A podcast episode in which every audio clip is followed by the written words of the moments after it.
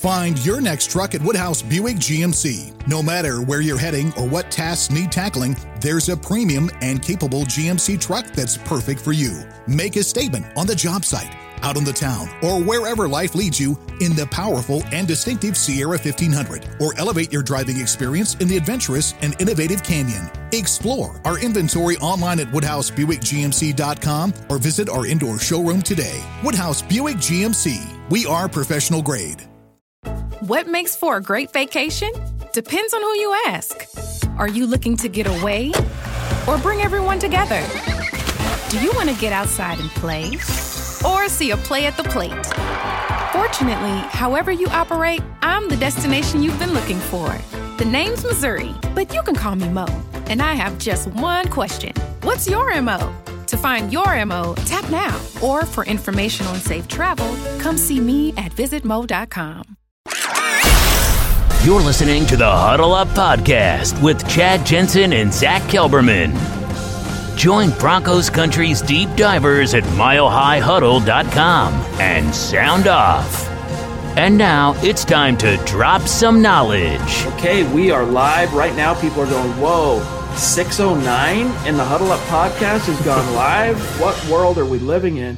We got to let it breathe just for a moment here we got to bring on Facebook and our great mm-hmm. audience Ouch. and community over there. Bear with us just a moment. And we are good. Welcome in, everybody. It's a Huddle Up podcast presented, as always, by Mile High Huddle. And I'm your host, Chad Jensen. With me, as always, my partner in crime, my fellow football priest. He is the deputy editor of milehighhuddle.com. He is Zach Kelberman. Zach, this is going to blow your hair back. This is going to completely shock you. But Pro Football Focus all right. They are predicting in their recent, most, uh, their latest mock draft, a tectonic blockbuster trade for some quarterback that has only been tangentially connected to the Broncos for the last few weeks, months. Deshaun Watson. Have you seen the uh, the mock? And what was your thoughts on the Broncos giving up not one, not two, three firsts and and two twos to land Deshaun?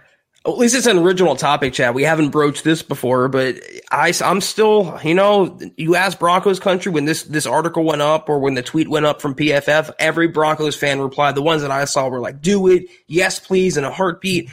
I'm still a little tentative, and I know it, it's going to sound redundant. I've been saying this ad nauseum as of you for the last how many podcasts now, three, four weeks in a row. I just think that much and, and depriving yourself of a first round pick this year, a second round pick this year, not picking till the third round when you have all these holes to fill throughout the roster. Because again, what are you going to do with Justin Simmons if you take on Deshaun Watson's contract? What do you do with Shelby Harris? What do you do with the guys you want to keep and the core you want to build? It's one or the other. It's just too rich for my blood. As good as he is, I just would not do it, Chad. And by the way, guys, look, I this isn't the type of scenario where either Zach or myself someone disagrees and they just are pining for the Broncos to land. What's up, Big Earn?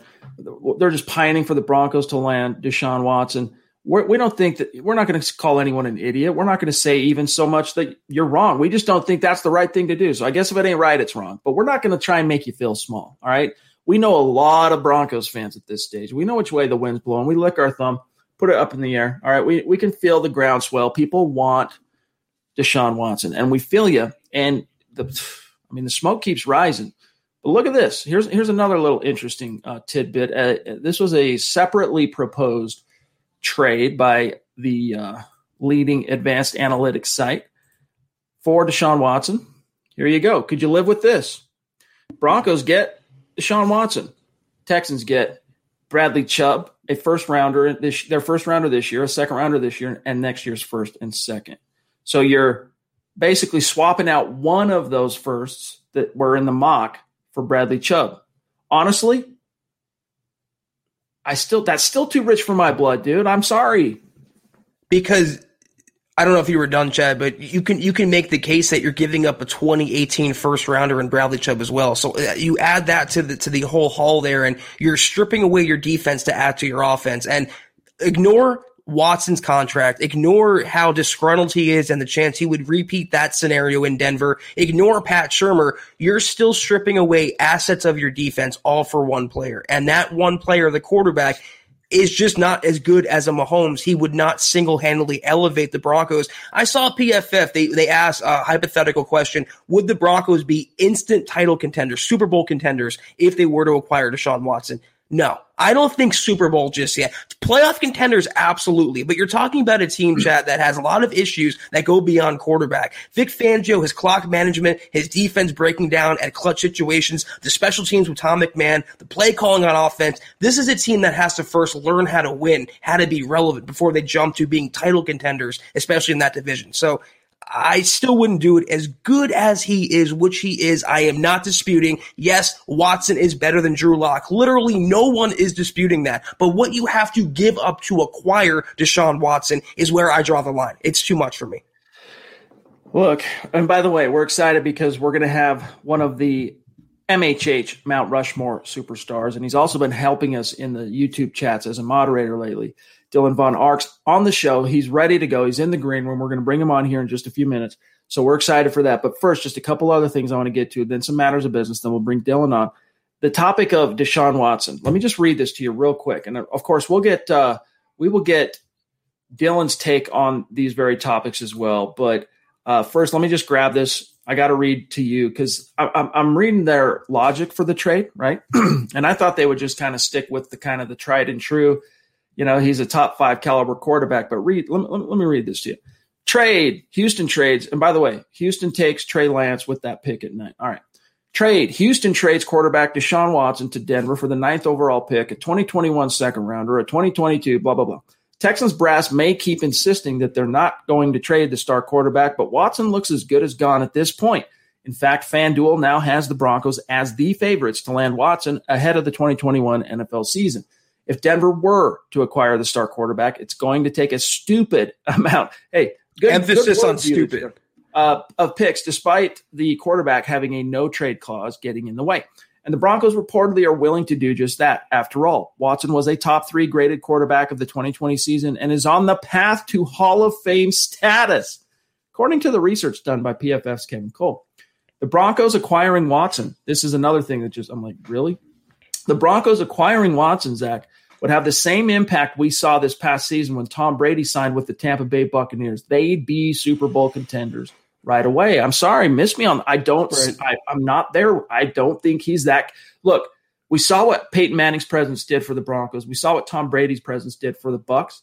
You're telling me that that's what Deshaun Watson's going to do for for this Broncos squad? I don't think he's there yet in his career. I think someday he might be a quarterback that can do that. I'm just not convinced he's there yet.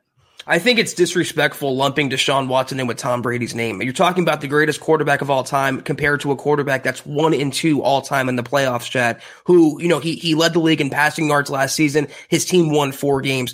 I don't see a future Hall of Fame quarterback just yet in Deshaun Watson. I see a perennial Pro Bowl, yet not an all pro quarterback in Deshaun Watson. So Pro Bowl means one thing, all pro means another. Hall of Fame, he has a long way to go to get to that point. He's a top six quarterback in this NFL, uh, currently right now, top five, you know, arguably but not where uh, I think PFF rates him. I think he's a tad overrated in the national eye. And I think it's because most check marks and most of these national media types, they tend to side with the players over teams. And they're seeing the disharmony in, in Houston right now. They're seeing the, the Cal McNair and the Jack Easterby and how they've mismanaged the situation. And they're taking Deshaun Watson's side. And in doing so, almost inflating or artificially hyping up his worth. Future Hall of Fame quarterback, comparing him to Tom Brady. Let's slow down just a little bit.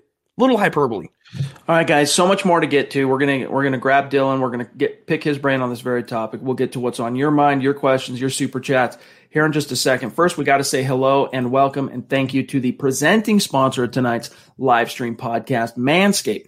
Listen up, 2020, it's in the books, gang. It's 2021. It's time to embrace the new year, new me mindset. And what better way to do that than with Manscaped, which is the best in men's below the waist grooming. They've helped over 2 million men keep their male grooming on point. So if you let yourself go a little bit, 2020 quarantine, or even uh, you know maybe lately you've been in a funk, you've been in a in a rut. Manscaped is here to help you reboot, stay clean and shave for 2021. Yeah, you know, I actually used this earlier today. I didn't do a full shave, as you can see. I know my box is kind of small there, but anyone who maintains a beard, you like to keep it nice and straight, at least mostly straight looking. I know we're not professionals, but this allows you, especially with the light and with the ergonomic grip, to get in there, you go against the mirror, and you make it as straight as you can, and you can really fine tune the points of your beard, the points if you want to shave your arms, your neck, your chest, if you go to the gym, if you go to the beach, if you go out in public with or without a mask, no matter virtually or in person, you need to feel good about yourself and look good. And I keep saying this every time Chad's holding up the crop mop. I'm always showing off the lawnmower and the weed whacker. I promise you guys, Manscaped, every single product they do not miss. If you, if you want have any semblance of interest in male grooming, Manscaped is the way to go. I promise you. And it, there's just so many different products on offer that it seriously that I was even ignorant of that were out there to help a guy take his game to another level and step it up. So head on over to manscaped.com. If you use the code HUDDLE, you'll get 20% off and free shipping. And your family jewels, they're going to send you a little, you know, letter in the mail saying thank you. Appreciate you. Yes, get 20% off and free shipping with the code HUDDLE at manscaped.com. That's 20% off, guys, and free shipping and use the code HUDDLE at manscaped.com. All right, guys, um, I'm going to do the matters of business lightning quick because I don't want to keep Dylan waiting too long. But you know the use. Connect with us on Twitter at HuddleUpPod, the main account at Mile High Huddle on Twitter, Zach Kelberman at Kelberman NFL, myself at Chad N. Jensen, and Buona Beast on Twitter at John K. MHH. Head on over to Facebook, click the big blue button on the Mile High Huddle page. that says Become a Supporter. You're in like Flynn and get access to our VIP premium content that we have begun to roll out in 2021, starting with Kelberman's Corner, which just completed its seventh episode yesterday. Shout out and much love to all of our supporters who have been funneling over there and supporting yes. that content. Thank you guys. We really appreciate you. But so many of you follow and engage and are part of our community on Facebook. If you want to take it to another level, support the cause and get access to that exclusive content, that's how you do it. And then check out the merch store, gang. We got some cool designs coming this week. You're not going to want to miss it. Head on over to huddleuppod.com. Get your swag on. Get a hat, get a t shirt, get a hoodie, face mask, mug, little something for everybody. And if you're not in a position to do those things, we do ask that you do these three things. All right. We're seriously just happy to have you with us. All right. Maybe we're a little demanding at times of our audience, but this is within your power to do and it doesn't cost you anything. Subscribe. Most of you already are, but if you're not, subscribe. Like the video, guys. You have no idea how much that helps us. It's a small thing that you can do that helps us in a big way. All right. And the third thing is share this video out there only if you think Zach and I are doing a good job. Maybe we disagree on some of the hot button topics, but if you think we're doing a good job and you respect the work that we're putting in there, share this video out there and help us continue to grow and reach new like minded Broncos fans just like you. This is the Overtime Podcast Network. Find your next truck at Woodhouse Buick GMC. No matter where you're heading or what tasks need tackling, there's a premium and capable GMC truck that's perfect for you. Make a statement on the job site out on the town, or wherever life leads you in the powerful and distinctive Sierra 1500, or elevate your driving experience in the adventurous and innovative Canyon. Explore our inventory online at WoodhouseBuickGMC.com or visit our indoor showroom today. Woodhouse Buick GMC. We are professional grade. Have you been waiting for just the right job? Then welcome to the end of your search. Amazon has seasonal warehouse jobs in your area, and now is a great time to apply. You can start getting paid right away and work close to home. Applying is easy. You don't even need an interview. So what are you waiting for? Come join the team and get a great seasonal job offer today. Visit amazon.com/hiring. Amazon is an equal opportunity employer. All right. Okay, time has come. Let's bring him on. Dylan Von Arx, longtime superstar in the house. Boom, here he is on screen. Dylan, dude, it's been so much fun. We we talked a little bit uh, before we went live here in the green room, and it was fun to kind of get to know you a little bit. But welcome to the show. Thanks for joining us. How are you, dog? I'm doing awesome, man. You know, a little tired. I work pretty early, but might be on a little bit. But it's you know, I'm just beyond excited to be here tonight. Dylan is uh, an OG.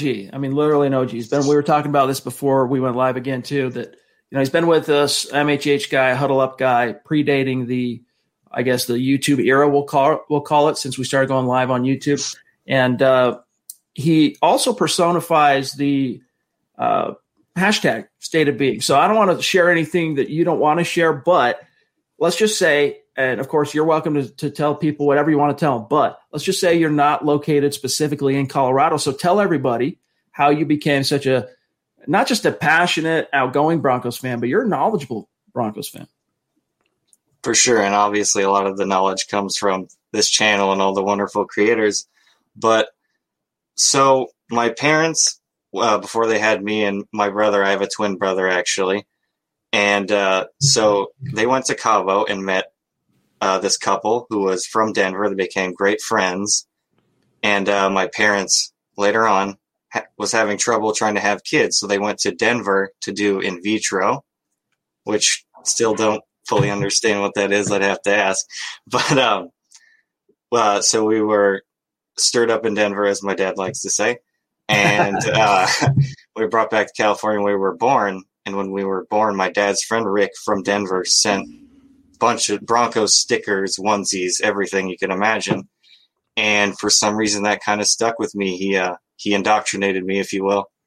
Um, didn't quite get my brother. He's uh, he's a Ravens fan, not as of recently, since we used to play the uh, Madden 04 game. And they had a pretty Mhm. good defense there, so he kind of latched on to them. But uh, yeah, that's how I became a Broncos fan. A little, little different than others, I'd say, but yeah. First Cool. of all, D- Dylan, stand up and show your shirt off. That's number one. To give, give our Oh, yeah. audience. Flex like this. There you go. Yeah, there Oh, we go. yeah. There it is. There Hashtag is. football priest. Second of all, Dylan, you've seen the show enough. Obviously, you know where I'm going with this. You've been a Broncos fan long enough now. What has been your crowning achievement uh, being a part of Broncos country, and what has been the the moment where you kind of want to hide in the bushes and not not want to be associated with this team anymore? Hashtag Bronco babies. Man, well, obviously at Super Bowl 50, I mean, just being able to see a Super Bowl and win one in my lifetime, that to me is amazing because I, I was born in 99, so just missing the boat on the previous two. Um, but yeah, that's that's got to be number one. And gosh, the worst, I would. I don't know. This off season's been pretty uh pretty hectic, you know. Yeah. But it's uh I don't know. You know, there's there seems to be the most division that I've seen uh, this offseason, whether it be quarterback or head coach. You know, True. I would agree with you. I've been obviously, you know, I've been a Broncos guy dating back to the freaking early 80s, but as someone that's covered the Broncos and has to know every intimate detail that's going on with the team day to day to day, maybe outside of the Trevor versus Paxton, mm, maybe outside of the, there were a lot of Tebow truthers. Zach, I know this predated your time on the Bronco beat, but there were a lot of Bronco uh, Tebow truthers that when the Broncos went out and signed the biggest fish in NFL history, right, Peyton Manning, there was a large swath of Broncos country that frankly uh, did not want Peyton Manning. They wanted Tim Tebow to be the guy because it was such a sensational uh, 2011 season. Do you have memories, Dylan, of that 2011 campaign with Tebow? uh, you know, a lot of anxiety, more like it. Um, it's just, I, I, the Tebow mania stuff was great, but I, I never saw it to be sustainable. I mean, I, I know I've had a lot of people argue with me that, oh, in today's system and stuff, but were, were we realistically going to wait that long for him to develop and this new wave of uh, offensive coordinators and their systems coming? I don't think so. Go ahead, Zach. I was gonna say those those uh, Tebow truthers have rebranded as Brett Rypien truthers because his his fan base is wild, Chad. Only like Tebow, it's like a cult. Dylan, I don't want to make any assumptions, but you know, uh, where do you stand with the quarterback? Where do you stand? I mean, it's the hot button issue, obviously. Would you make that trade for Deshaun Watson that we went over? Would you give up the farm and everything on it and replace Drew Lock? If you were GM, what would you do? Man, I could I could see it both ways. You know, there's obviously there's reason to give Drew uh, another year, but me personally, until I see more positives than excuses, I'll believe he's the guy. I'm still pulling for him. I'm not. I'm not going to be a hater here, guys. I seem I I don't flip flop or anything, but I kind of I want to stay in the middle and just be optimistic. Uh, as for Watson, God, I'd love to have him. Three first round picks, I see those as lottery tickets to. I, I see him as more uh, as a sure thing than uh, others might. It just, it's going to take more than what that article was was saying. I mean, three first round picks, a couple seconds, that'll get you in the door. I'm right. not sure if that's going to, you know, get you in. Hmm. Yes, um, that is our concern as well because it was put to me a certain way by a pretty plugged in dude late last week that it's not just three ones. And you guys might remember me saying this last night, all right, on last night's pod three ones, two twos, wait, three ones and or two. Excuse, hold on, let me do this again. Three ones, two twos, and or two cornerstone players. So it's not ruling out the cornerstone defensive players on top of the five premium round draft picks, which that just guts your team. And look, if you are Tom Brady, if you are Peyton Manning, maybe you can overcome those holes and that uh, de- deficiency. And you know that's what that's what the truly elite quarterbacks of all time are able to do. And I just think you know I have to I have to I have to disagree a little bit with PFF in that I don't think Watson has proven that. Now, don't get me wrong. I'm with Zach on this that if you bring in Watson, Dylan, I think you have a short term uh, bump. I do think you end up probably being a, a, a factor in 2021. My question is then what happens beyond this season? Because again, you've gutted your future. Yeah, I definitely agree with that. Um, I think there's also with when you have the guy at quarterback, there's uh, even when the turnover happens because you see in in five years the Panthers have what is it one uh, one player remaining from that Super Bowl squad, and we only have two. There's a lot of turnover there, and if you can get that franchise guy, that makes that turnover just a little easier. But obviously, giving up that capital, it it's hard to say. Like, can you? Uh, first round picks are important, but I believe teams are built through the second, third rounds and and beyond because you you get one first round pick sometimes too, but just depending. But yeah, I, I see the concern for sure. This is the Overtime Podcast Network. Find your next truck at Woodhouse Buick GMC. No matter where you're heading or what tasks need tackling, there's a premium and capable GMC truck that's perfect for you. Make a statement on the job site out on the town, or wherever life leads you in the powerful and distinctive Sierra 1500, or elevate your driving experience in the adventurous and innovative Canyon. Explore our inventory online at WoodhouseBuickGMC.com or visit our indoor showroom today. Woodhouse Buick GMC. We are professional grade. As an Alliant Energy representative, I really enjoy helping businesses save. Today, I visited a business that asked for a free energy audit. After walking through their facility, I let the customers know how much money and energy they could be saving. Plus, I gave them an action plan detailing how to improve their energy efficiency. I showed them how they could save even more with rebates from Alliant Energy on equipment upgrades. If you are interested in saving energy and money, schedule a free energy audit at alliantenergy.com/energy audit. Speaking of that, Dylan, I just want to pick your brain. Assuming they don't make that trade and they hold on to their draft picks, I know it's a kind of a fairly obvious question or answer, but where would you go at number nine overall? Would you hold on to that pick? Would you take Caleb Farley? Would you take an inside linebacker? Again, you're the GM. What would you do? No, not not a lot of people are going to like this. I, I'm more of an advocate for tra- trading down. We stay at nine. I think Farley's the guy far and away. Um, depending, I maybe Trey Lance, but that's that's just that's more on how uh, Peyton feels, obviously. But uh, I, I'm more of a proponent of trading back, just because I know he likes you know to have more darts to throw at the dartboard. Uh, I could see uh, like trading down. Ideally, I would like to try and get uh, someone like uh, Azeez Ojulari mm-hmm. or maybe Eric Stokes, and then you could hey, depending on what uh, capital you get, say you get another second or third round pick, that's just another edge or maybe even a second corner you could take to add depth to this team because we're just desperate at corner at this point.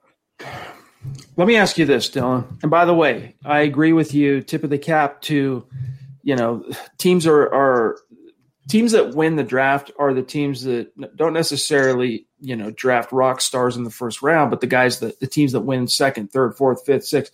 I mean, look at the 2015 Broncos as a prime example of this, right?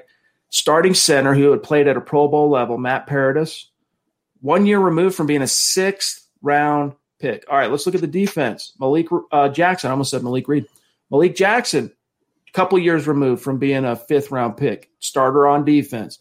Danny Trevathan, a couple years removed from being a sixth round pick. Brandon Marshall didn't get drafted by the Broncos, but got drafted by Jacksonville in the mid rounds. And the list goes on. So it's absolutely true that that's what you that's what you risk giving up if you just go hell bent for high water and give up the entire farm going for Watson. I understand the allure. I understand the allure, but uh, it just it scares me a little too much. Understandably so.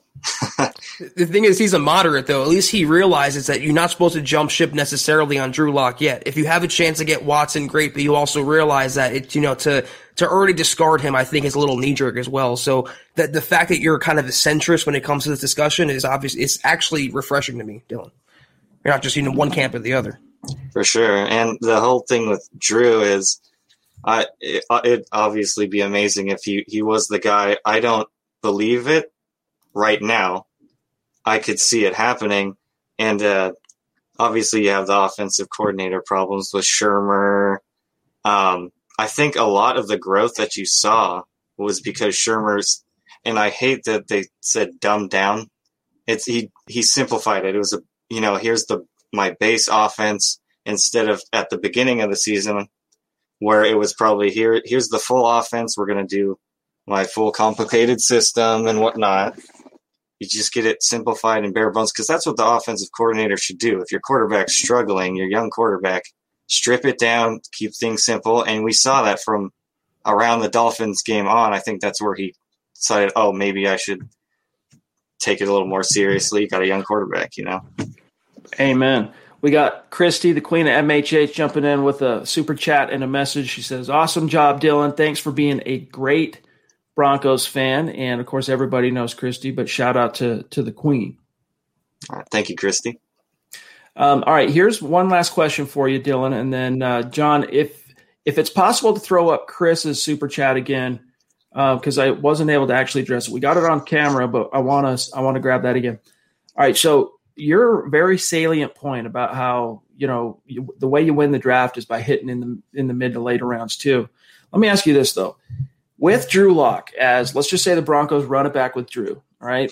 And let's just assume for a second you don't get Von Miller back, all right? So just doesn't end up working out. Um, five years of ineptitude, five years of the doldrums.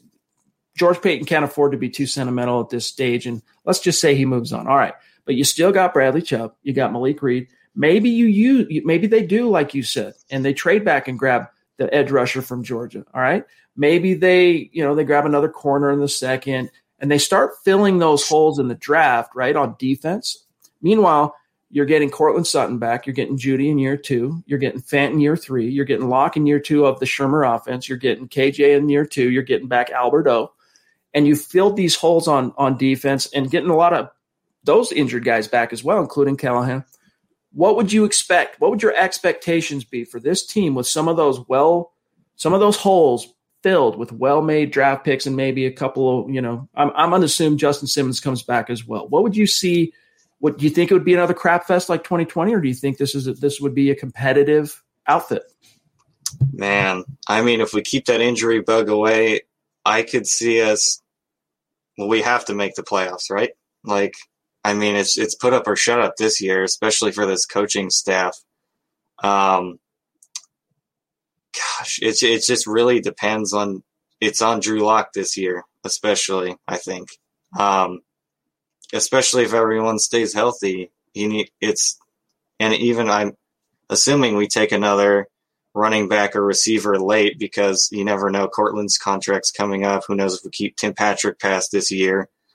Um, but I I do think it's mostly on Drew Lock, and obviously the defense had its problems as well. Um, yeah, that's how I see that. So gun gun to your head right now. It's February 22nd. I know things can and will change, you know, until September. Where do the Broncos finish next season? Does Fangio retain his job? I'm asking the hard hitting questions, Dylan, while I got you on here tonight, man. Yeah, man. Um, jeez. I want to say the hopeful part of me says 10 and 6 as the ceiling because I think we still have a pretty young team. Even going to your second year, it's not like, oh, it just finally clicks, you know. Um, but again, if who, who knows what Drew Drew will do? Um, it, it just really all hinges on the quarterback position for me. One last super chat message here from Chris Hernandez, who has been on the show before and he's going to be on the show again here in the near future. But appreciate you, Chris. He says, Great to see you, Dylan.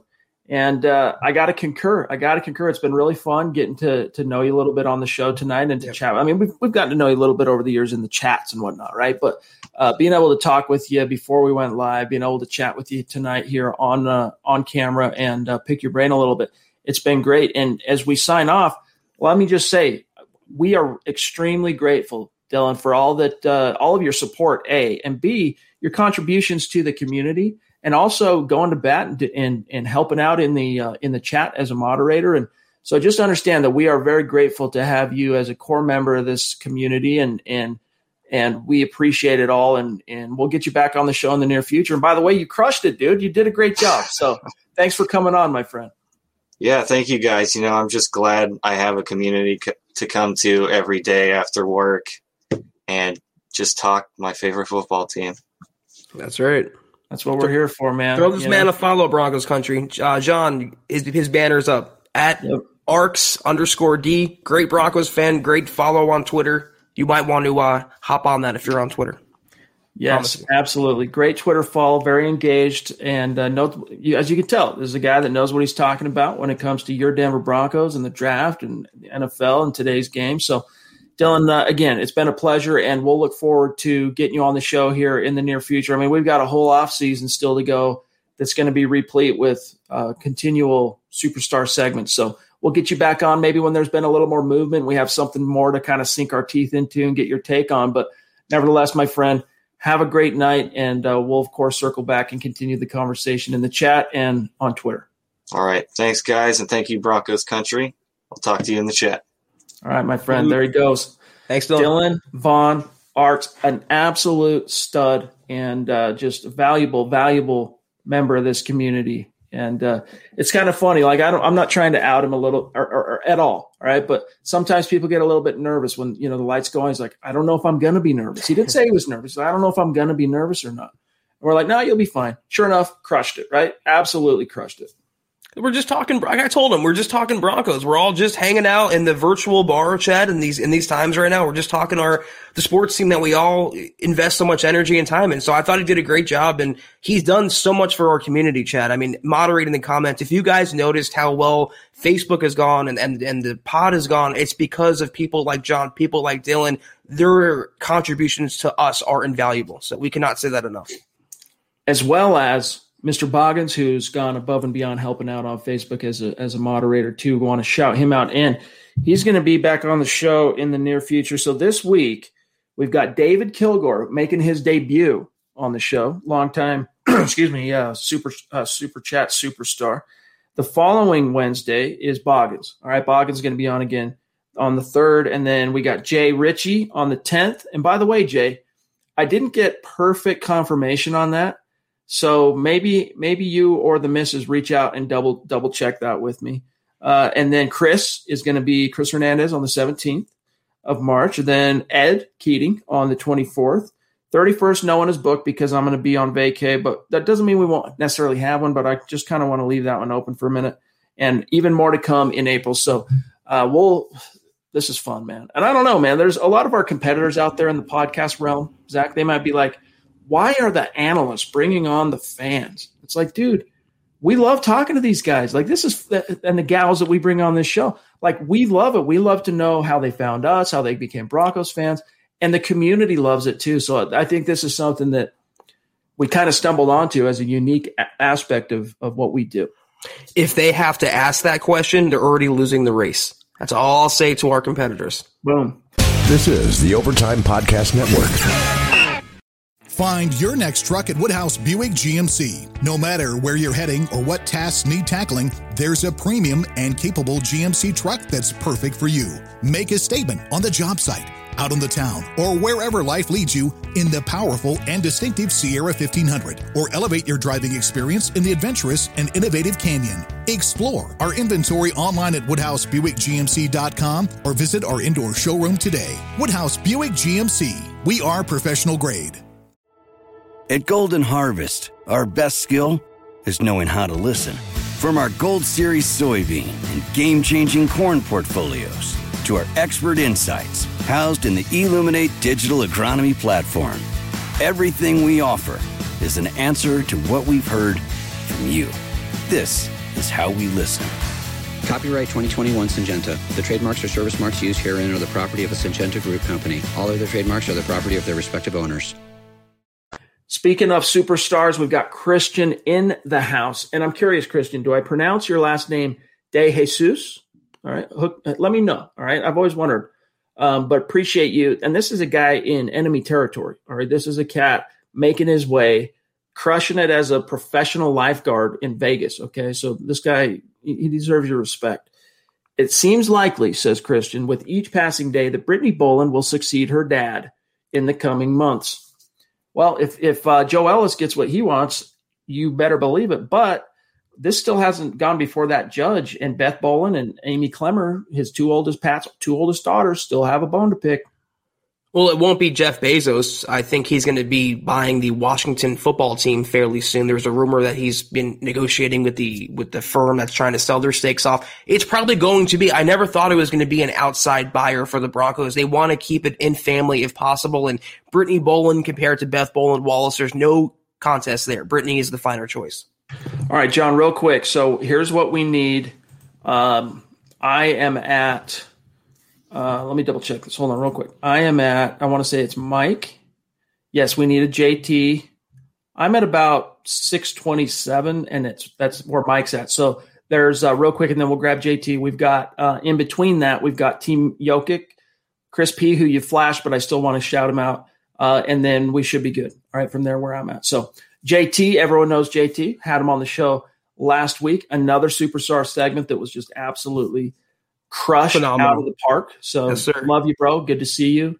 Uh, hope the baby and the fam are doing well. He says Paton needs to ask himself: uh, Is Watson generational?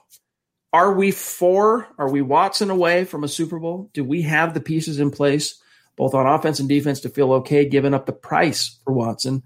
I'm going no to all that's where I'm at, dude. And maybe uh, if you haven't, go read my article on this PFF mock today because I grasp at those same issues. All right, those very same issues, and it's interesting because we we uh, showed you last night. We played the Justin Simmons, the clip from Justin Simmons live stream. We even built an article around it. excuse me, that we published last night at milehighhuddle.com. Go give it a read. Justin Simmons was about to call him Watson a generational talent, but he stopped himself. Zach here, he went He's a Jenner, and then he went moved on to a different thing. I don't know why he chose to stop himself there, but is he a generational talent? I think Patrick Mahomes is a generational oh, right. talent. Watson, not there yet. To for me, I'm not willing to, to quite call him that. Although he is a good young QB. I mean, there's a lot to love about this dude. It's not like if the Broncos did land him, they're getting some kind of chopped liver. I mean, this dude is a star. He is a stud. And by the way, what up, Cody? Does generational is that synonymous with Hall of Fame level talent? Because to me, Deshaun Watson's not a Hall of Fame level talent. I think he's a top five quarterback. I'll say it again, but is he a Mahomes? No. Is he a Manning? No. And I, I, just think his worth overall is a little inflated because of what he's been put through in Houston. But generational talents, Chad, aren't just one and two in the playoffs. Generational talents lift their team despite everything else past a four and twelve record. And I know it's going to be misinterpreted. Everything I say is about Deshaun Watson. Unless you praise him and get on your knees, then you're bad and you're on the wrong. I'm just not quite there yet. JT, I agree with the premise of what you're saying. He's a phenomenal quarterback, but is he generational? What's one tier below that, Chad? Excellent, that's where I think Deshaun Watson is. I think that's fair. I mean, look, he's if he was that guy, why didn't he take a bottom 10 team um, like the Texans last year? And why weren't they more of a force to be reckoned with, notwithstanding all their holes, right? Because if you're that, if you are that force to be reckoned with, if you are the tide that raises all ships, what makes you think he couldn't do it in Houston in 2020, but he could do it in Denver? Oh well, it's just a different team, and there's some truth to that. This is not the. I think the Broncos are a lot more. They're they're better positioned, let's just say, from a talent perspective, especially on offense, for a guy like Watson to step in and that offense just rocket into the stratosphere. But defensively, they have some pieces. They have the Chubbs, they have the Simmons. We'll see. Uh, Von, we'll see what happens there. But Houston had some defensive pieces last year as well. I mean, kind of more sparsely inter, inter you know, sparsely situated there, but nevertheless, there are more similarities between the 2020 Texans and the 2021 Broncos than people. I think those fans who are just pining and hoping against hope are willing to acknowledge that. That's what I was going to say. It's like for all you can't say he's led Houston to division titles and all this playoff success and then exonerate him for only being one and two. If he was that good, despite the coaching, despite everything else, he'd have a better record overall. And we're only focusing, and this is why his worth is a little inflated this offseason, is everyone is focusing on the dumpster fire that the Texans became. But a few years ago, they were not a dumpster fire, Chad. They had JJ Watt, they had uh, Deshaun Watson, they had DeAndre, Hopkins, they had talent on both sides of the ball and they were a perennial contender. It's just that Deshaun Watson never got him over the edge, even in his prime or even in the prime of the Texans, the previous regime. So again, he is amazing. He's a phenomenal quarterback, but generational, I think I would stop just short of that. I would too. Let's grab this super chat from another one of our great uh, longtime listeners, a, a Mount Rushmore cat. And Dave, hey, dude, you're retired now. By the way, congrats. I know I've told you that before, but congrats. Hope you're enjoying retirement. We've never had you on the show. So if you'd like to come on the show, you reach out. You know how to get a hold of me and we'll set up a time. Well, you know, we prefer Wednesdays if at all possible, but if not, we can just like tonight with Dylan, we can work around it. Uh, but reach out, my friend. We'd love to, to get to chat with you a little bit. But he says Watson can't win with what the Broncos would have to give up, especially with the current coaching staff. Yeah, I mean that's look, and someone uh, came. By the way, again, thank you, Dave someone came at me over uh, some, uh, what was it on YouTube? I think it was a comment on YouTube that I'm I'm I'm hating too much on Vic Fangio or I'm not giving him enough love and respect. And look, I think for what it's worth, Zach, Vic Fangio is. I've been pretty consistent on this. Okay, this is not like new. Vic Fangio is one of the top five defensive minds in the in the NFL currently, bar none. All right, top five. He's there. All right. But is he a top five head coach? Two losing no. seasons tells you no. We already know the answer to that. Why? Why isn't he a top five head coach?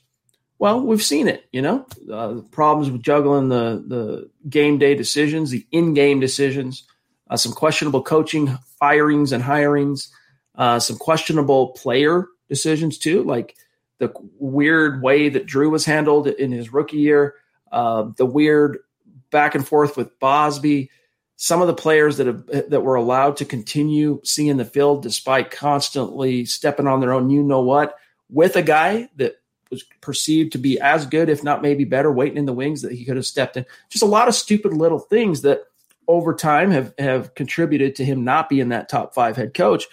But I'm not completely off Fangio either in terms of saying that he couldn't become that. Like you know most human beings we learn through trial and error all right. You learn way more by failure than you do by success, believe it or not. All right. You might hear that at, you know, Anthony Robbins seminars, but it's true. All right. You learn more from failures than you do success. And if that's the case, that, I mean, by this point, two years in, Vic Fangio has a PhD and head coach NFL. So at some point, you would hope that that would serve him as the Broncos head man. I think he's flunking his PhD for NFL head coach. Uh, he's closer to a bottom five head coach than he's a top five head coach. And you pair that with a bottom five special teams coordinator in Tom McMahon, a bottom five offensive coordinator in Pat Shurmur. What is the allure? And if Deshaun Watson does come here, and it wouldn't, he, would sign off on it, but the Texans have to agree to the trade as well. If he's shipped here and the Broncos don't go on to have success, if Fangio coaches smaller, Pat Shurmur, God forbid, continues to be Pat Shurmur, what what is stopping Deshaun Watson from doing the same thing he's doing now in Houston and doing in Denver and forcing his way out in a few years? There's no guarantee. Just like first round picks, it's a lottery. You know, you never know what you're going to get. There's no guarantee that Deshaun Watson is going to lead the Broncos to a title or even a division crown. He did it one time in 2019. Incidentally enough, the AFC South at that time wasn't as strong, and that's when Andrew Luck retired from the Colts. So I'm not going to say it was an easy path to a division title, but he's done it once. To call him generational or lump him in with Tom Brady or Patrick Mahomes is hyperbole. And, and, and to me, an inflation of his own worth. Yeah, it's it's it's a bridge too far. You know, it really is.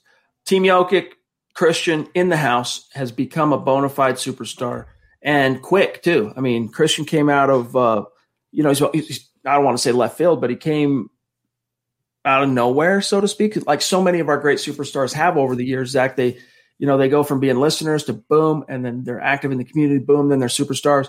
But Christian, it has been great to have you. We appreciate your support, and it's been cool as well to connect with you on Twitter. He says, "I hate all the." holes in the defense narrative by only Zach. Only uh, me. Last I'm year. the only one that ever brought that narrative up. Hold on, hold on. Only by Zach last year, our DV, DVOA on defense ranked 14th overall, with half our defense on IR. With Watson, uh, we will still have an elite offense and an above average defense. I think that's there's listen, Zach there is that's a, a, place where Fangio deserves some credit because his his coaching acumen was as a defensive guy was able to cover some of those holes. But Christian, to defend my co-host here, my partner, are you are you rebutting the notion that the Broncos defense doesn't have some pretty serious and significant holes right now? I mean, is that what you're saying? I'm I'm trying I'm looking for clarity. It, it's not my opinion. It, it's not a myth. It's not a theory. It, it's not some conspiracy against, you know, Deshaun Watson or the Broncos. They have various holes throughout their roster. And even if they resign Shelby Harris, they're probably going to cut Jurrell Casey. They need defensive linemen.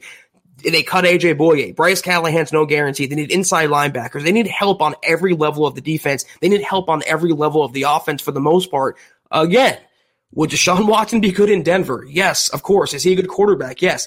But is there any guarantee? I see this in the comments as well. And and real quick, uh, ML, nice to see you. Keep hating. I appreciate you. There's no guarantee Deshaun Watson will be here for 10 years. There's no guarantee he's going to lead them to a title. So it works both ways. I, am going to always poke holes in both sides of the argument, Chad. There, there's a there's a middle ground to, to fall on here. Indeed. Quick shout out to Cody for the stars. All right. To Brad Murdoch, also one of our supporters. By the way, Cody, consider becoming a supporter, my friend, and get access to Kelberman's Corner and other VIP content. We got Charles as well. Thank you for those stars. We do appreciate you. Uh, a lot of supporters in here. Uh, Drew, love. Hey, man, we next step, become a supporter. Appreciate you, dog. Uh, real quick, because we I should probably start doing this more often, Zach. In terms of we've tried to find a way because unfortunately with StreamYard, it they you can post um, su- uh, super chats and put them on screen. Star comments on Facebook at this point, there isn't a way to do that. And so this is maybe the best workaround. But Drew, thank you for those stars. That's a three week streak. Really, really appreciate it, my friend. Uh, and then it wants to kind of freeze. Hold up, hold up, real quick. I'll, I'll come back to a few, but uh, appreciate each and every one of you on Facebook. Uh, let's grab here. Mike Evans. And by the way, Mike, um, our correspondence, I'm going to be touching base with you tonight. So um, look for that email. Appreciate you. Bonafide superstar. Got the stadium in the background. Huddle Up podcast t shirt. He's Mike Evans. Would you recommend to George Paton, asks Mike, to keep or cut Jurrell Casey?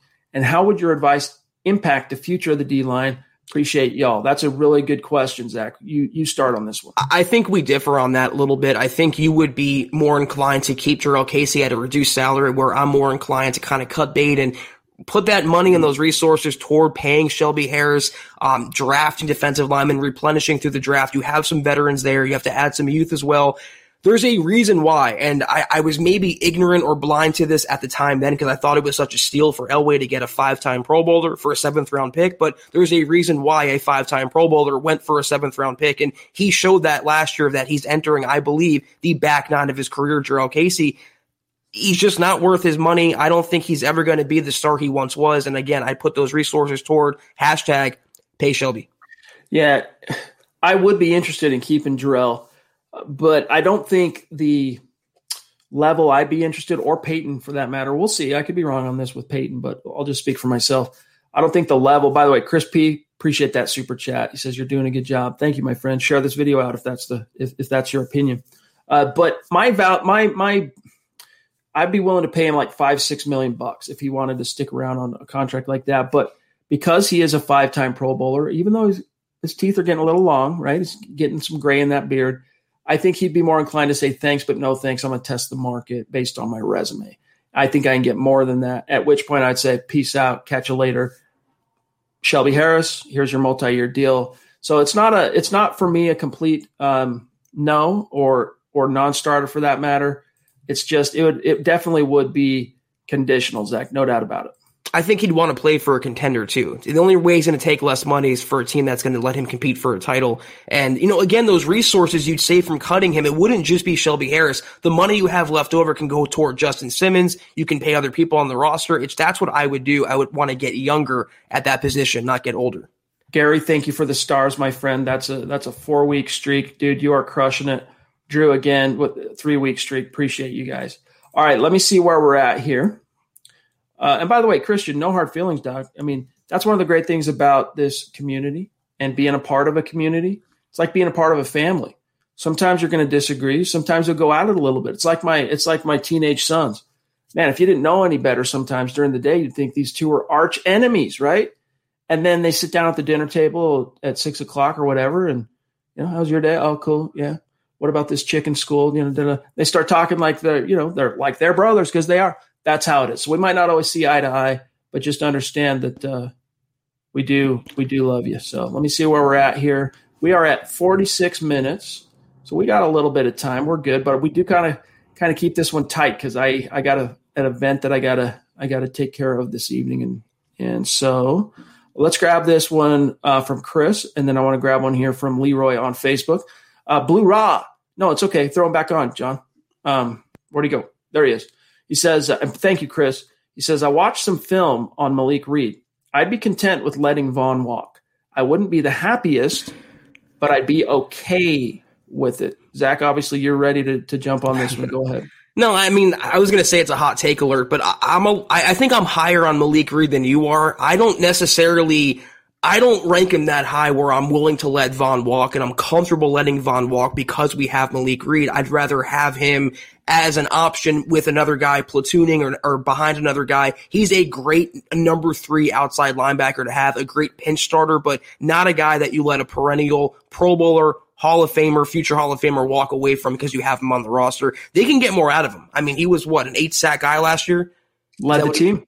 Is that what he is? That what he? I mean, he could be a ten sack guy with a better season. You always want to have those guys, but do I see a multi year starter, a linchpin to Bradley Chubb? I'm not quite there yet. And a lot of people, because you know, Shaq never got eight sacks in a single season in Denver. All right, and he played on some phenomenal defenses, right, in as a Bronco. And so people go, well, Malik Reed could be the next Shaq Barrett. Maybe I'm not ruling that out.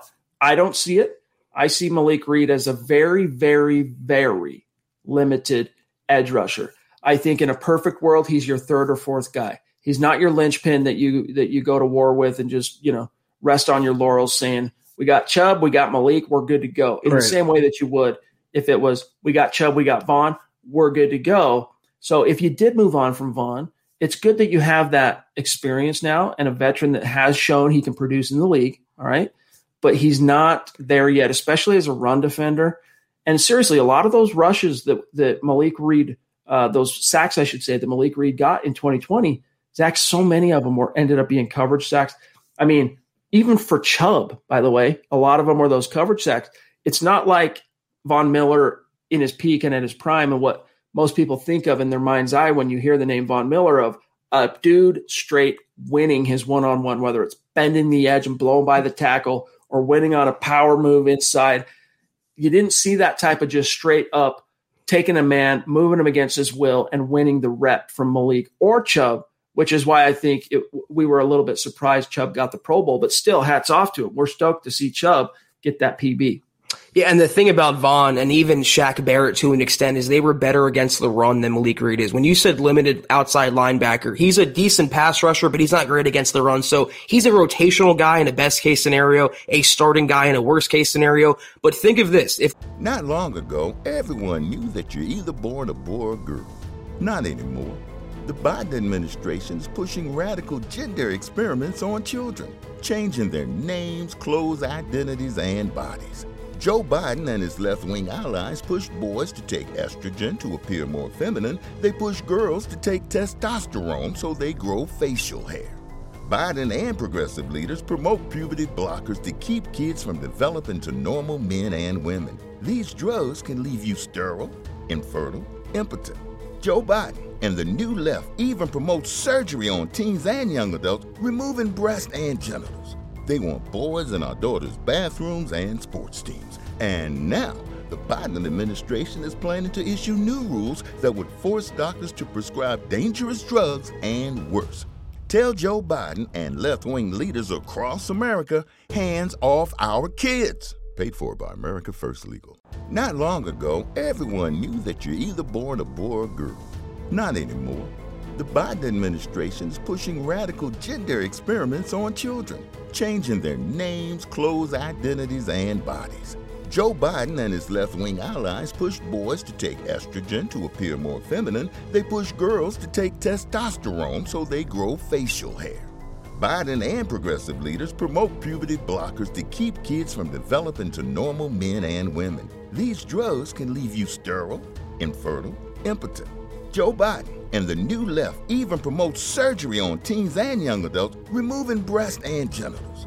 They want boys in our daughters' bathrooms and sports teams. And now, the Biden administration is planning to issue new rules that would force doctors to prescribe dangerous drugs and worse.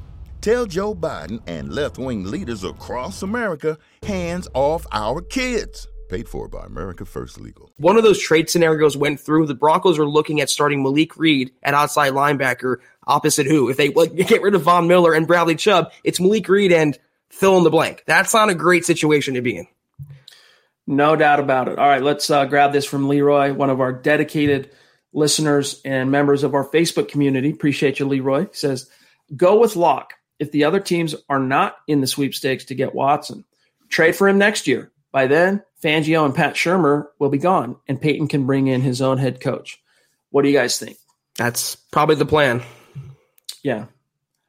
I still am of the opinion I'm more inclined to run it back one more year with Drew. And like we talked about when Dylan was on with us, invest right now in the draft in filling your your holes. You know, do also in free agency. I mean, you got to get Simmons back, you got to get Harris back if you can.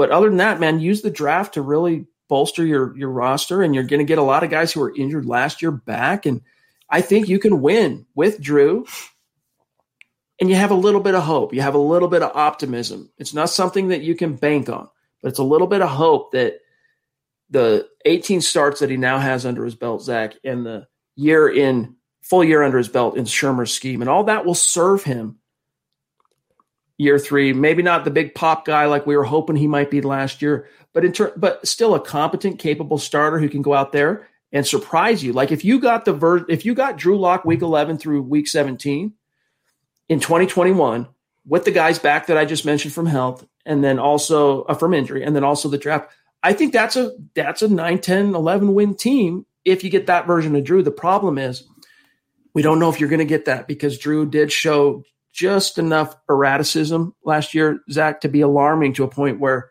you can't really count on him. You can't set your watch to him. You don't know yet what version of Drew you're going to get on a given game day.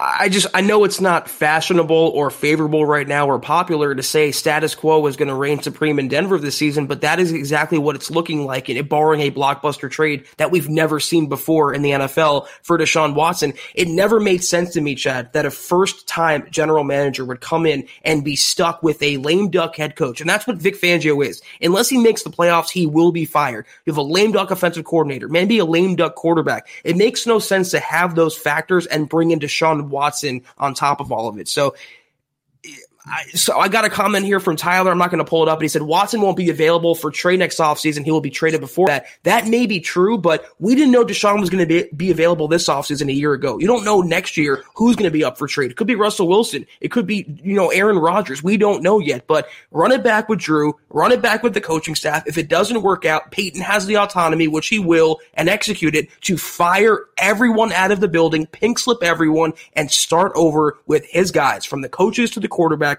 on down. I would uh, see what I could do to keep old, uh, Bill Kollar and Mike Munchak, though, for what it's worth. Yes. Um, Two exceptions. Right. Uh, real quick before we grab Levi, John, uh, as we approach the 53 minute mark, after Levi, we need Willie, Anthony, Rogue Theory, John James, Dehane, and then one more Levi, and then we're good to go. And uh, we got to keep this one kind of tight tonight, guys, because of my schedule. So apologies on that. Levi, love you, bro. Can't wait to get you on the show. He says, I like Lock and I like Watson. I'm just ready for Watson to go somewhere so we can all move on and support whoever is our quarterback. We feel you on that. We really do. Yes. I feel you on a spiritual level. I want this resolved one way or the other. Because every podcast now, Chad, every video we do, every article is Deshaun Watson. It's kind of just muddying the waters a little bit. I would love to be able to transition fully to free agency and the draft and the speculation and but this is a it's like something a burr under your saddle you know something stuck in your craw like the news cycle is not allowing us to get off the Deshaun Watson thing. So I feel you on that, Levi. I really do. Uh, Willie, superstar, love you, bro. He says if you give up everything for Watson, you got to let coaches go too. We won't be competitive a, uh, a year or two, but better be ready year or two or three at the latest. Uh, latest, least, excuse me. Um, if you give up everything for Watson, you got to let coaches go too. I'm not sure what he means by that. Yeah. I don't know. Well, with Philly, though, you know, in terms of, uh, I think year one, again, if you do land Watson and you're George Paton, I think because of some of the guys that were hurt last year that you're getting back, there's a solid, I think there's a good, better than average chance that you'll be a factor in 2021. But then I worry about what comes next in 2022 and beyond because you just gutted your, your, your draft war chest, for lack of a better term. Uh, real quick here. Go ahead, Zach. Real quick, you make that trade when you're going to win a title in a year or two, not to be competitive in a year or two. If they wait that long and they make that trade, Deshaun Watson will do the same thing he's doing in Houston in Denver. Uh, Dylan, by the way, jumping into the chat to say quarterback allows consistency when there is roster turnover over four or more years. The real question is can you keep a good team together while you find that QB? That is the question. And up to this point, obviously, John Elway proved he was not up to that particular task. Hence, um, you know, the new GM. Dina Dreth, hi all, Broncos fan from Perth, Australia. Wow, wow Good to see you. Appreciate you. What time is it there? It's like the next day, isn't it? It's the next day. It's like yeah. Wednesday by now. Thank it's you. Wednesday. Yep. uh, Anthony Baldelli, appreciate the super chat. Connect with us on Twitter. With Watson, you're not just losing draft capital, he also carries a big cap hit. Good point. Not this season, but next. If Lock pans out, he's not going to be as expensive. Well, that's a good point, Anthony, but it still ends up being a pretty close to six's proposition because if Lock works out, depending on how you define Lock working out, let's just say emerges as a top 15 quarterback. Let's just say like that's like pretty you almost everyone could agree. What's what's your version of Lock working out? top 15 quarterback. All right, cool. Well, his this is year three. By this time next year, the Broncos are going to have to start thinking about an extension. And if he is a top 15 quarterback, guess what those quarterbacks cost now? 30 million bucks. At least. Yeah. So, and rising. You know, it is what it is. But that's the that, that's a problem. It's like a you hear that phrase, it's a good problem to have almost every GM would love to have that problem where you're figuring out how to keep your um, top 15 quarterback and pay him 30 plus million dollars to be competitive. It's a got man league. Didn't we, to the, the previous question about Dylan though, that he asked, to keep a good team competitive until you find a quarterback. It, I know it may be a little of a stretch, but didn't the Bucks just do that with Tom Brady? They fielded a defense that took down Mahomes. They needed a quarterback to get them there, but there, it's, there's examples of, of a lot of teams. The Ravens, for example, until they got Lamar Jackson, even the Titans until they got Ryan Tannehill in the lineup. You can keep a competitive winning team until you find that franchise quarterback, but Drew Lock, we just don't know what he is yet. Is he bottom five, top five, top 10, top 15? That is the question. We're not advocating because he's Drew Lock and he deserves immunity to be the quarterback forever, but we want to see what he is. We want a concrete answer before we, we judge one way or the other. Well said. Um, one of our newer friends, one of our newer superstars, Rogue Theory, Josh in the house. Good to see you, bro. He says, Sorry I'm late, guys. Out and about this afternoon, just showing some love. Keep up the good work, guys. No more Watson talk for me. Hashtag lock and load. Love it, dude. Appreciate, you. Appreciate you. you. Um, John Houston, James, and Dahan, John, and then we're current with where I'm at. Uh, while you're pulling those up, let me grab. Oh, you got John. See this producer, Buona Beast. All right, John. Thank you, my friend. Really appreciate your support over the over the years. He says, imagine trading the farm for Watson. Three years of first round picks. Then we lost for two years due to massive holes, and then he wants out of Denver. Did it once. I know. I feel you what do they say? Um, and again, I'm not attacking his character. I'm making a reference to him as a football player. But what do they say about cheaters, Chad? That they'll always do it again? Right. They do it to you once, or if it happens to you once, never get in bed with a cheater because you'll get cheated on. And that's the same yeah. thing that they'll do, that Deshaun Watson, if they don't win here in two years, two, three years, what is stopping him? Especially with his contract. He doesn't have a 10 year deal like Mahomes. His contract is coming up in a few years. And if you align his contract with a losing record or lack of, of uh, playoff success, it's going to get ugly in the Mile High yeah. City. Well said. James Moss jumping in. Thank you, my friend. Good to see you in the chat tonight. Appreciate your support. He says young coaches have more success because they're innovative and can adjust to players. Old coaches stuck in their ways will not win. They can't let go. I feel you in a general sense, James, but Wade Phillips is a good example of a older coach that figured out how to vibe with kind of the new the new school. You know, when he came in, he was a chewed up and spit out three time NFL head coach if you count his interim status in Dallas. Or uh, was it interim? No, he was head coach. Head eh, either way, he was old news. He was an afterthought. In fact, John Elway and Gary Kubiak wanted Vance Joseph, the secondary coach of the Cincinnati Bengals, to be the defensive coordinator in 2015, but the Bengals blocked him. And so they said, "Well, hey, Coob's like, hey, look, I have a working history with with Wade. So do you, John. Let's bring in Wade." And it just happened to be boom, perfect timing because that defense was just all it needed was Wade. So there are some uh, exceptions to that rule, but I do feel you. I do feel you. Uh, we got here Levi again. Thank you, bro. He says, if we do release Von, do you think he would be petty and join a team in our division to go against the Broncos? I do. I could see him signing with the Chiefs. That's what he's thinking, right? Chargers. He could join Chris Harris Jr. there. He has Herbert. I mean, I could see him joining the Chargers and being, listen, we have a young quarterback. I'm back with Chris Harris Jr., kind of rekindling the gang, getting it back together. But I don't know. I, I could, I, I don't see him playing in Vegas, though. I don't see him playing for the Raiders. I think he does naturally hate them. The Chiefs, though, with Von Miller, that'd be, that'd be a double whammy for Denver because I think he still has gas left in the tank. And him, him providing that gas to the Chiefs, not a good situation. Yeah, I could see it though. And as much as I hate the idea, you see it all the time. I mean, Chris left Denver, went to LA.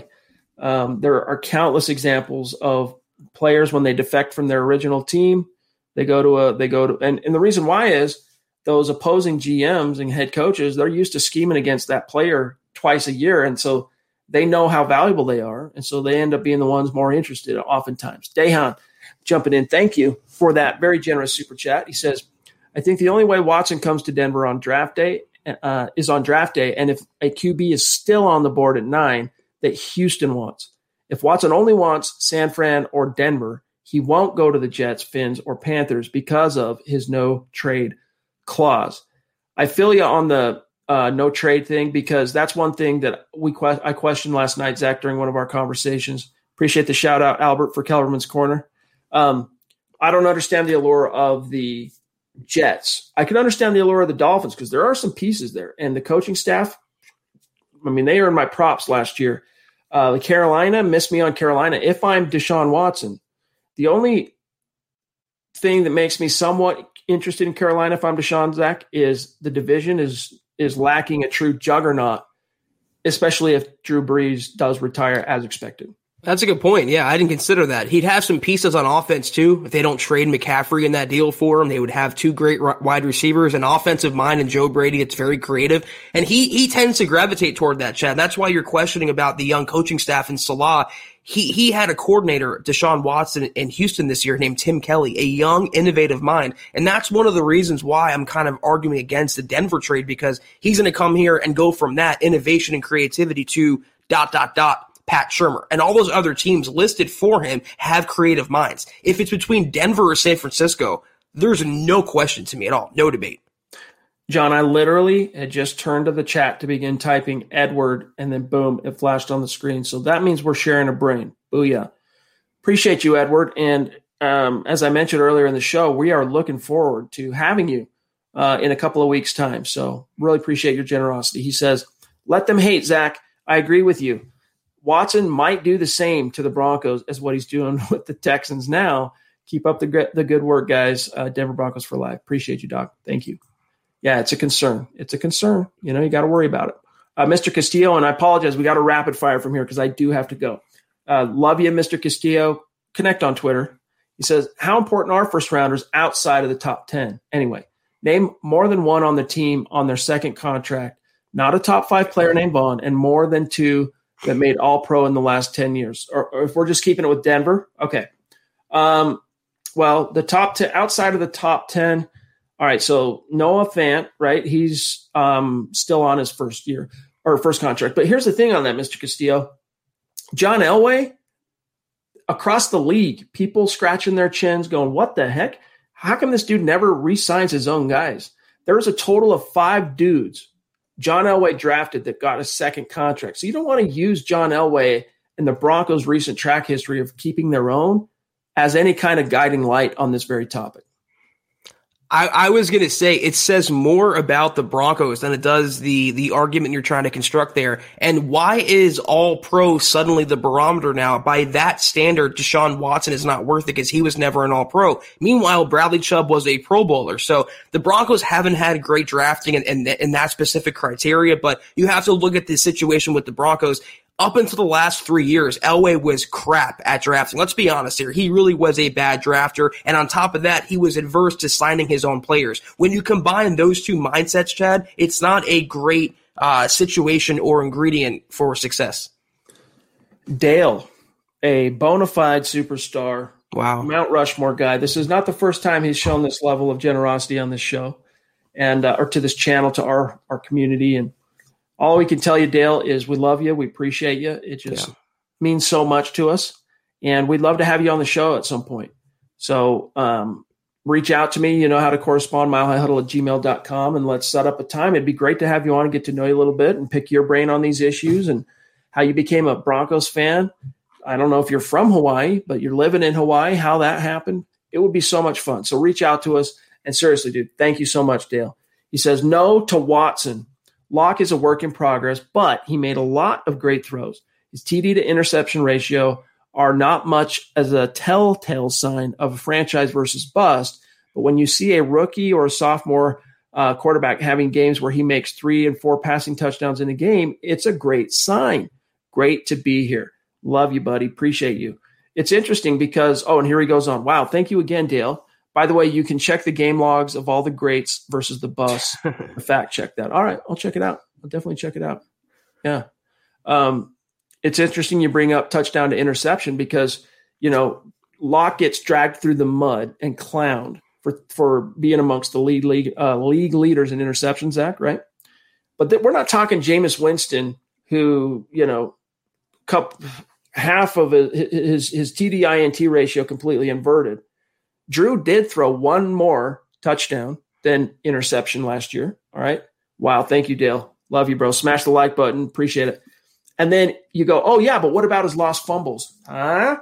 Well, turns out he had 18. If you count the fumbles and the interceptions, he had 18 giveaways, Zach. But guess how many touchdowns he was responsible for when you count rushing touchdowns? 19. So he was still plus one, which considering the, Zach, considering the, uh, mountain of obstacles he had to overcome last year, I think is something to hold on to. I think that's a silver lining that can be a positive harbinger that the doom, the lock doomers right now, just they don't want to hear it. They just want off lock because there's a top 10 pick. And if not that, a Deshaun Watson potentially there for the taking.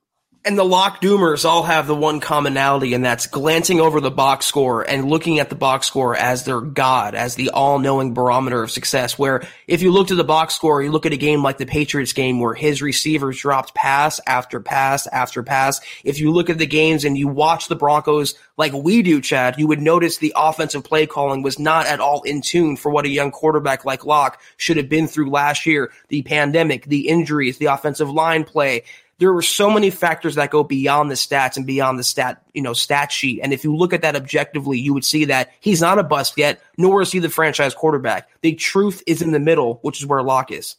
But Dale's point, and again, Dale, reach out. Let's get you on the show.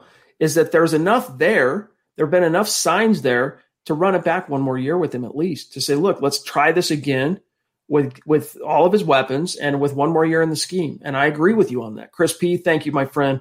I really got to hurry through the rest of these. He says one more for Kelberman's rant. Spot on. The best take, you, in my opinion. Appreciate, Appreciate you, dog. Um, John Black Knight. Oh, there's Jeremy. Jeremy, you're another guy, dude. When are we getting you on the show? When are we getting you on, dude? Let's do it. Reach out. You know how to do it. Appreciate your super chat. If Elway's ego was not as big as his head, he would have done a hard reset and turned the roster over post Super Bowl 50 and started over. The Broncos are in this mess because of it. Whatever happens at this point happens. I agree that Elway fooled himself into thinking, Zach, he was that one middle of the road quarterback away from winning it all. It was to me though. I, I, think the bigger gaffe there was the hiring of Vance Joseph. I mean, you, beyond any quarterback selection or quarterback gaffe, you had a chance to really reset your roster there and find the right guy. You passed on Kyle Shanahan to hire Vance Joseph, and that set the the team back, Chad, at least five years now. And when Vance calls it a reboot and not a rebuild, I think that was a mistake as well. You needed a rebuild at that moment, and if you would have taken one by now, we wouldn't be staring at a playoff deficit, a playoff streak, Chad. We'd be talking about the relevancy of the Broncos. It's it was almost unforgivable, Zach, to hire VJ over Kyle. I mean, almost unforgivable. But there's a little something something that leads me to believe that wasn't all Elway's decision.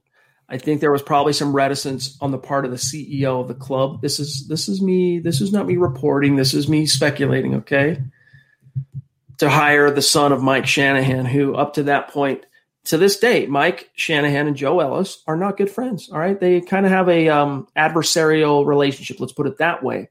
So I'm always going to wonder, Zach, if John Elway, left to his own devices, had carte blanche on the hiring 100%, which we know he didn't. He had to go, he had to get approval from Joe Ellis on this on the coaching side. Would he have hired Kyle Shanahan? We'll never know. But Andy Young, I, we got to hurry here. So thank you, Andy. Um, we'll connect on Twitter, dog. He says, would love to see a roundtable podcast with all the staff on MHH. Grab some popcorn, see Nick and Zach talk about Wallachie Fire. Yeah, we're uh, we're we've got some plans in the works to get Zach and Nick on a show together where they can kind of hash out some of their um, their uh, Drew Lock uh, exercise those demons for lack of a It wouldn't stay family friendly for very long. That's all I'll yeah. say. Maybe we'll maybe we'll put it on like Patreon. Yeah, we, we need pay per view. Forget Patreon, yeah. Chad. We're charging like sixty five bucks. We're about to throw hands, Nick and I, over Drew Lock. WWE. um, Dennis Woods, thank you, my friend. This is the last one, then we got to go. So thank you for that super. He says appreciate uh, appreciate you guys so much. I learned a lot from you both, and Dennis, by the way, as well. If you want to come on the show, I mean, you're an, you've been with us a long time. You've been supporting the show a long time as a superstar, we'd love to get you on if you're interested. And don't get too, um, you know, overwhelmed with the. All you need is, do you have a smartphone? If not, and or do you have a tablet or a laptop? All right, from there, that's all you need. We'll take it from there, and it's it's pretty pretty painless for you. So if you want to reach, uh, if you'd like to come on the show, reach out. We'd we'd love to have you on. So, all right, guys, that's got to do it for tonight's episode of the Huddle Up Podcast thanks and big love to Dylan for coming on the show. Mile high salute to that superstar. Really appreciate you. We'll get you back on again. That was a ton of fun.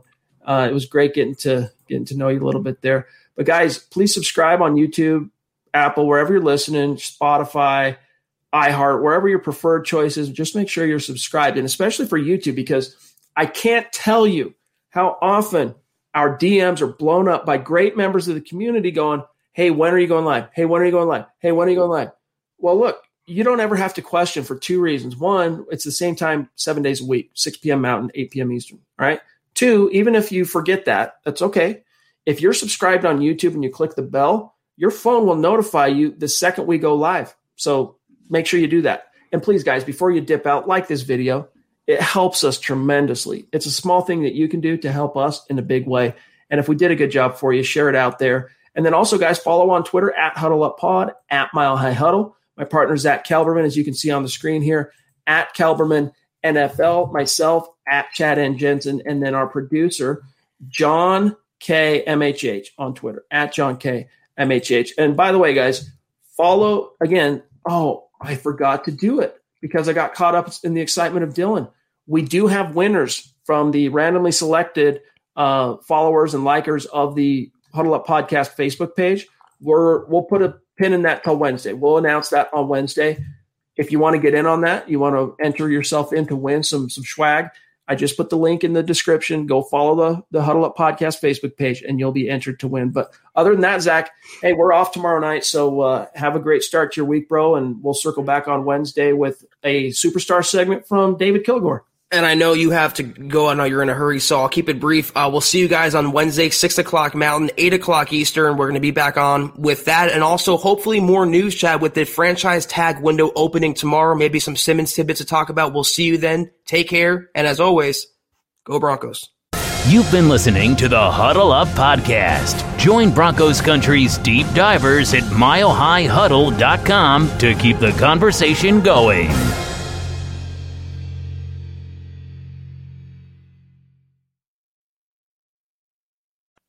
Not long ago, everyone knew that you're either born a boy or girl. Not anymore. The Biden administration is pushing radical gender experiments on children, changing their names, clothes, identities, and bodies. Joe Biden and his left wing allies push boys to take estrogen to appear more feminine. They push girls to take testosterone so they grow facial hair. Biden and progressive leaders promote puberty blockers to keep kids from developing to normal men and women. These drugs can leave you sterile, infertile, impotent. Joe Biden and the new left even promote surgery on teens and young adults, removing breast and genitals. They want boys in our daughters' bathrooms and sports teams. And now, the Biden administration is planning to issue new rules that would force doctors to prescribe dangerous drugs and worse. Tell Joe Biden and left wing leaders across America hands off our kids. Paid for by America First Legal. Mary redeemed a $50,000 cash prize playing Chumba Casino this year. I was only playing for fun, so winning this was a dream come true. Chumba Casino is America's number one social casino experience. It's serious fun. With over 80 casino style games to choose from, you too could win life changing amounts of cash. Be like Mary. Log on to ChumbaCasino.com and give them a whirl. That's ChumbaCasino.com. No purchase necessary, void or prohibited by law. 18 plus. Terms and conditions apply. See website for details. The voice in the preceding commercial was not the actual voice of a winner.